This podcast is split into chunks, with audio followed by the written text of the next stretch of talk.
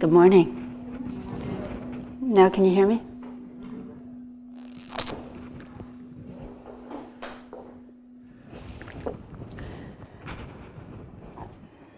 Why are you guys here? It's a beautiful Saturday. Weather is lovely. All kinds of things to do in New York.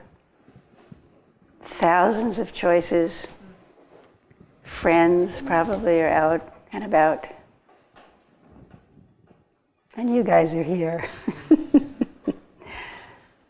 Why?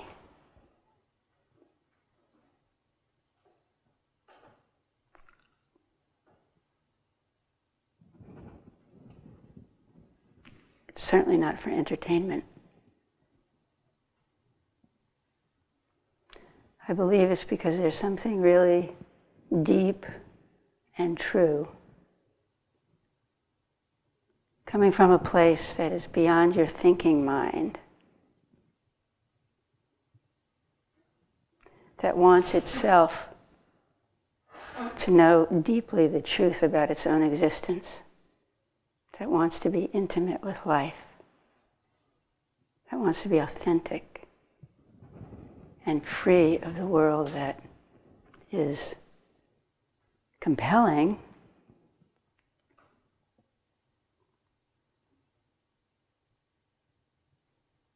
but unfulfilling, ultimately. That's why I think you're here.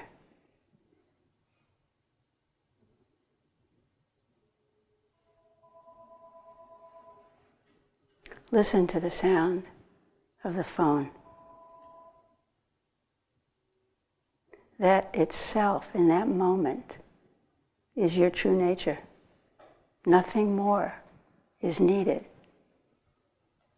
just appreciating and being open to whatever is arising right now.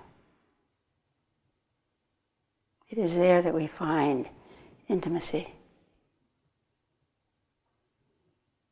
It's there that we find that we actually are not separate from anything. Everyone is included. Everything is the truth. There is no time, nothing that happens that is any truer than anything else. There is no experience that you're going to have. There is no breakthrough that you will have. There is no insight that you have that is any truer than the sound of the phone.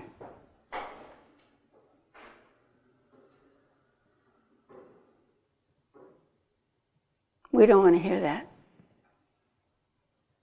That is not the good news.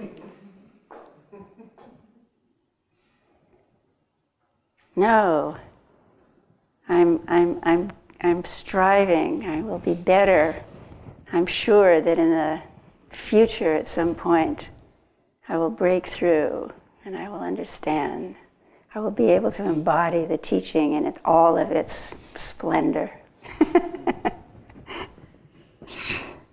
Why not, you know? I mean, what we see around us is so difficult to be open to and accept. Ourselves, the culture that we have. Surely there must be something else.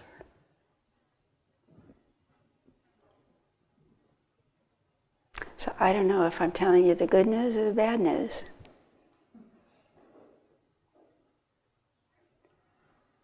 There is only just this. We're told all the time in uh, Zen, it's a very famous phrase.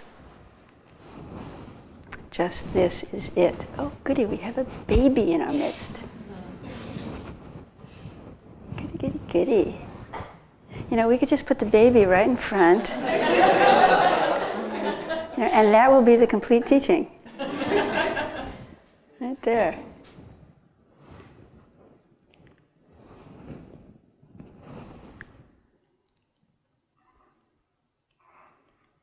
There is only just this is it. There is nothing hidden.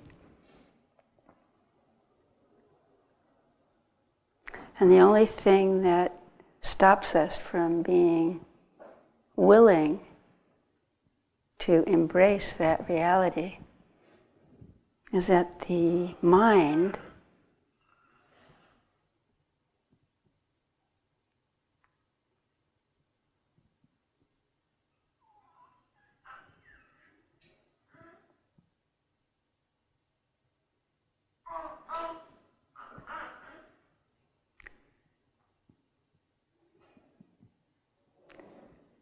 the mind that's trying to help us, the mind that's trying to protect us, the mind that's trying to keep itself going, the conceptual mind is uh, the nature of that mind. Can I say this?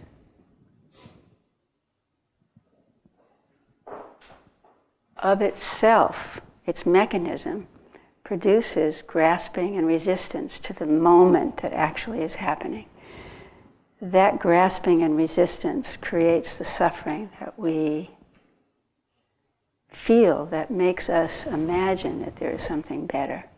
That's what keeps it going. The imagination that we can have something later, the struggle to be better, the resistance to the moment the drama that we create around what is happening. Prevents us from being open to our true, awake,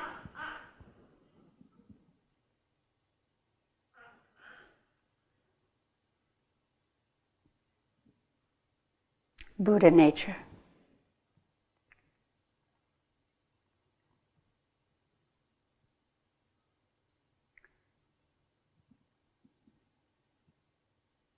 And this is brings us sadness for ourselves, and it brings our culture sadness.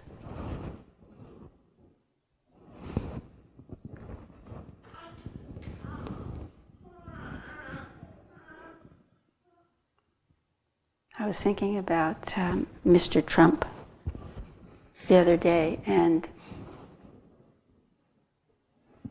this is not something to resist and to turn away from. This is something to turn toward and to open to. This is not something that is not us. All of the things that he represents, we have in some degree or other. He's just magnifying them. And he's a perfect, I think, reflection of the culture, our culture that we create. We created him. He is what we are. If we turn away from it, it's like ourselves turning away from something in ourselves that we don't want to look at. That's not our practice, it's not our way. He has created for himself the biggest, brightest mirror, you know, that probably that you know anybody can create for himself and for us.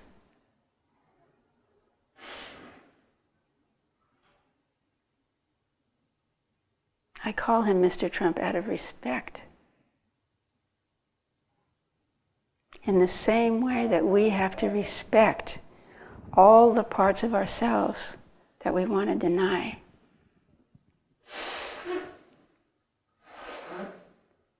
In the truth of the way things are, nothing is excluded.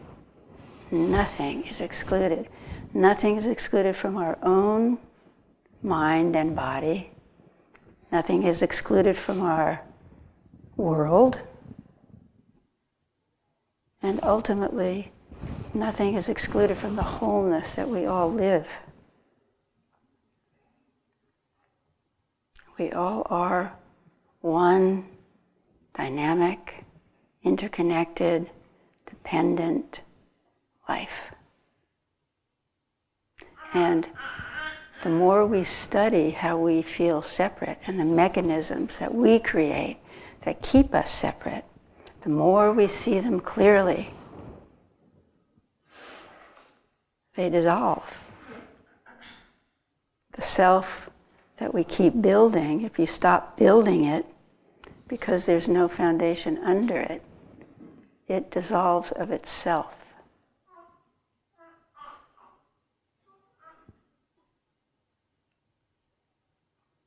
And in that dissolving, what is revealed is the truth of who we are. It isn't some special transcendent reality. Although those kinds of experiences are fun, you know, it isn't some hell realm. All of our experience arises and passes away. Nothing that is impermanent is the truth of who we are, although what arises and passes away is also that truth.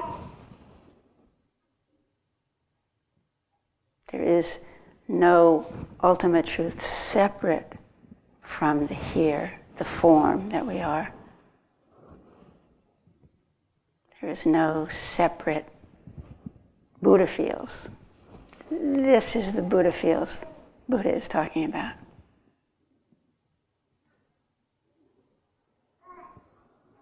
And the way to the Buddha field is beyond conceptuality, beyond experience. Beyond conceptuality doesn't mean there's something somewhere else. It simply means that words can't explain what it is. It's a mystery. It's called a mystery. Isn't that great? I mean, it's the ultimate, you know, who done it? It's a mystery. And it's a mystery in the same way that if you taste an orange, you know, and somebody's sitting right next to you, there's no way that you're going to explain to the person what the taste is. That's what it means beyond words. The words just can't reach it. That's all. It's not like hidden anywhere.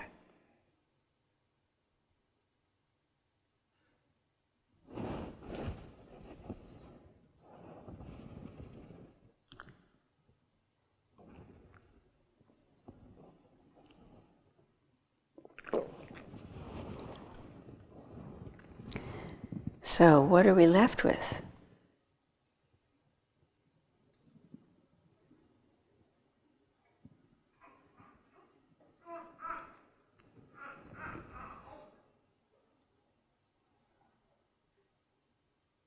Zen is a uh, very clean and clear path. You know, it doesn't it doesn't ask you really to do much, but it asks you to give up everything. Whatever you resist, whatever you grab onto, whatever you think about yourself, whatever you think about somebody else, wherever you create an identity,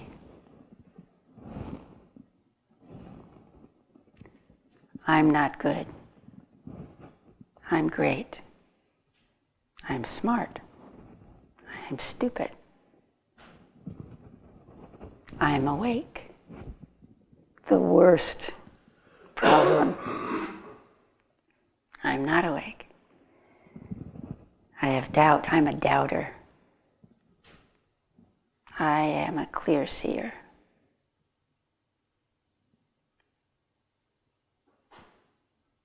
Doesn't matter.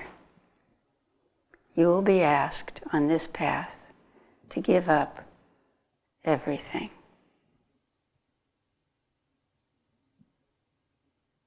And it turns out to be a great relief because you no longer have to protect it, you don't have to defend it, you don't have to keep recreating it.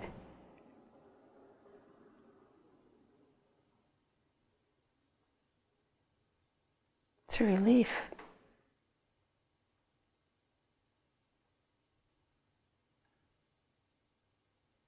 There is no future.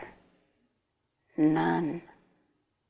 If you base your life on the idea that next week I'm going to be okay, next week I'm going to be better, two weeks from tomorrow I'm going to be awake, next year I'll really understand everything, it's too late.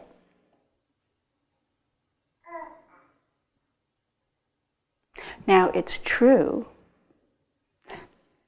and I'm a really good example of it, that this path takes a lifetime and beyond. It is not a quick fix.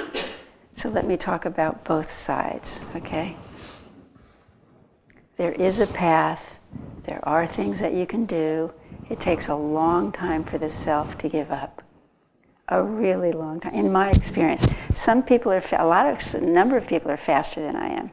And nowadays, the teaching is way clearer than when I started out. You know, so there is a sense that things can be hurried along, but actually, according to Suzuki Roshi, it's a, it's a long, slow walk in the midst, in the mist. And then finally, slowly, slowly, slowly, you're soaked through, all wet. It's a slow, steady path. And yet, at the very same time, as we are walking that path, we are already completely awake. The awake mind is simply the mind that knows its experience. And all of you, right now, right now, know that you are having an experience.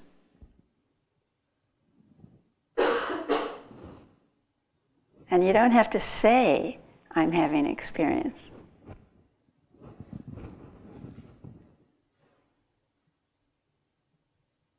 It's in that mind that we have faith. We have faith in the mind that already is awake.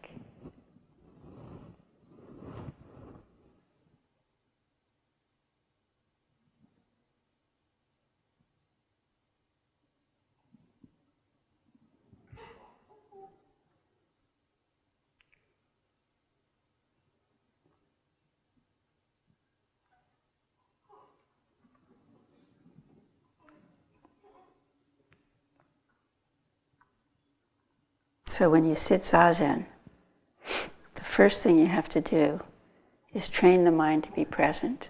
That in itself is not easy. It takes a while. It takes a while to convince your own mind that you want to be in this moment. It takes some years. And in the beginning, that's all you have to do. And then it will come back of itself.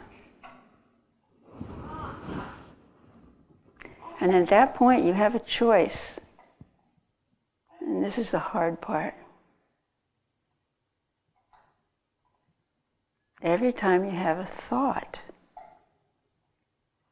certainly thoughts that create a me, or create separation, or create a drama, whenever you see that happening, you pull back the belief that that thought is the truth of who you are.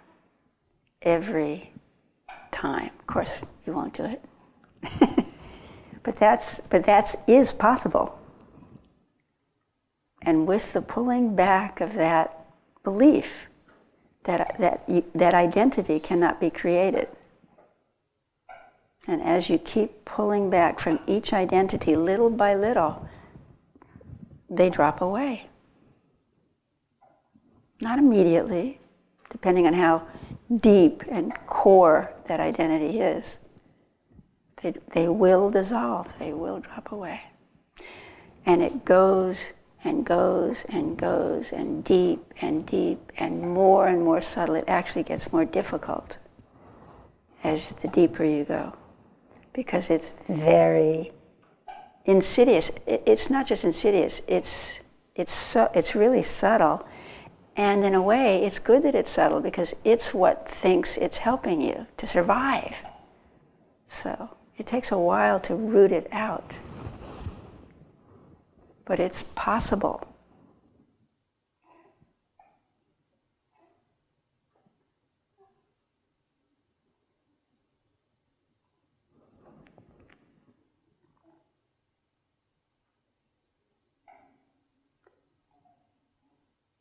And then, you know, sorry to say it again, but then we're left with just this. Not awake or not awake. You know, not good or bad. No dualities. Dualities are at rest. And there's just life being lived itself, living you, what you think of as you. It's not you, it's life living itself, life waking up to itself.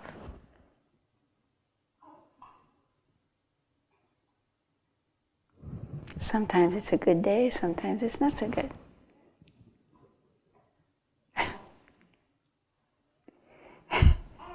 you know, it's just life. And yet, Suzuki Roshi said, you know, life is magic. It's all the magic we need. I mean, it's ineffable. And, you know, so to say just this is it is kind of like not giving it its full due, and yet it's enough.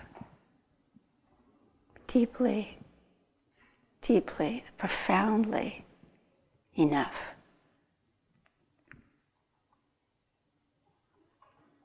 When I was young and very active in various civil rights things, at the end of that work, what I decided was that that work is totally important to do. My two biggest things now are um, the Dakota Access Pipeline, which I, you know, you know what I'm talking about, the Dakota Access Pipeline? They origin- the route of it originally went right next to Bismarck, the capital, all white capital. And somebody said, you know, well, we can't do it here because what if it breaks and there's a spill and then all our water is no good? And so what they did with this, uh, this I don't even know how to talk about this. This, this is exactly how we've treated Native Americans? Instead, so what they did was they just rerouted it right next to the water that is for the Lakota Dakota people. How more blatant is that? It's incredible to me. And of course, the other thing is the environment, which. And Black Lives Matter. And I mean, there's so many things now that we can be rightfully active about. And yet, when I was finished with my activity, I felt that unless there was a fundamental change in the consciousness of human beings, that we will always be confronted with one kind of disaster or another, one kind of way of making something separate. You know? And Buddhism is what I found to address that. Because Buddhism is clear. There is nothing excluded. We are all one, dependent on each other, living one life.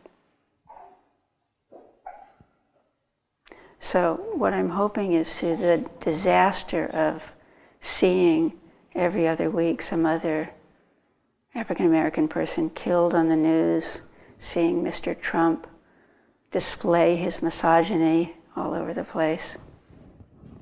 The Dakota Access Pipeline, the disaster of various ecological species. That what we're doing is simply taking off the bandage and looking at the wound that's always been there. It's a good thing that it's being revealed. Finally, this is how we've been treated. This is how we're treating these people. This is how we're treating those people. This is how we're treating the earth. This is how we're now hateful of people who are Muslim. we can't continue this way. We won't survive.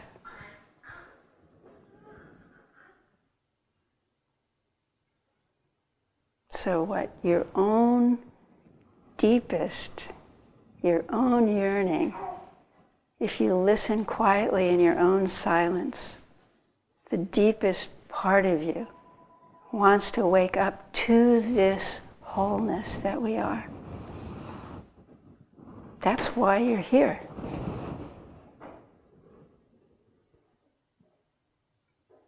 So I would ask you, in all humility, please practice, do your work, sit retreats, sit at home, come to talks, do the precepts, understand the teachings. Not just for yourself, for yourself first, and then for everything else. So that we can finally live the truth of what we all are this one family.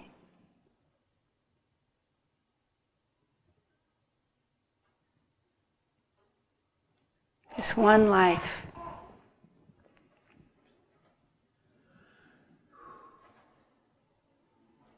This celebration of presence.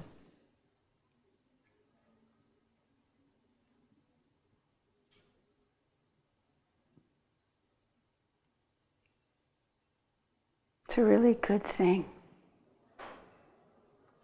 The path is the path is simple and very difficult. It takes courage, humor, dedication. But you can do it. You have everything you need. Not one of us is lacking anything.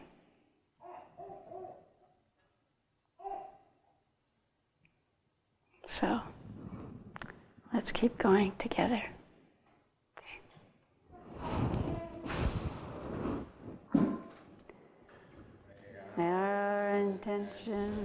Thank you for listening to this podcast offered by the Brooklyn Zen Center.